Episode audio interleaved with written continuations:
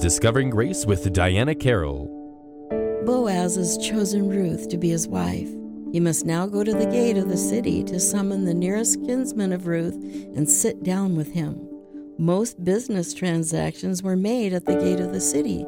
In cases of extreme importance, it was a Jewish tradition that ten men be present for the proceedings.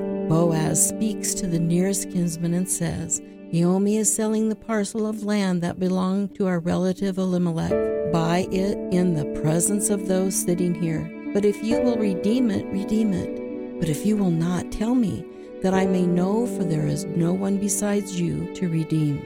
The nearest kinsman decides he cannot redeem the land and marry Ruth, for fear doing so may spoil or impair his own inheritance. Because he refuses to buy the property of his deceased relative and take Ruth as his bride, he removes his sandal and gives it to Boaz to show his pledge of their agreement, making it complete.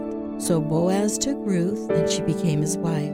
The Lord gave her conception, and she bore a son. Boaz and Ruth have a son named Obed, and later Obed has a son named Jesse, who will be the father of David. The genealogy of David is written in the book of Ruth that all generations may see that Ruth, the mother of Obed and the great grandmother of David, is in the lineage of Christ. Because of Christ's miraculous birth, sacrificial death, and triumphant resurrection, we are redeemed.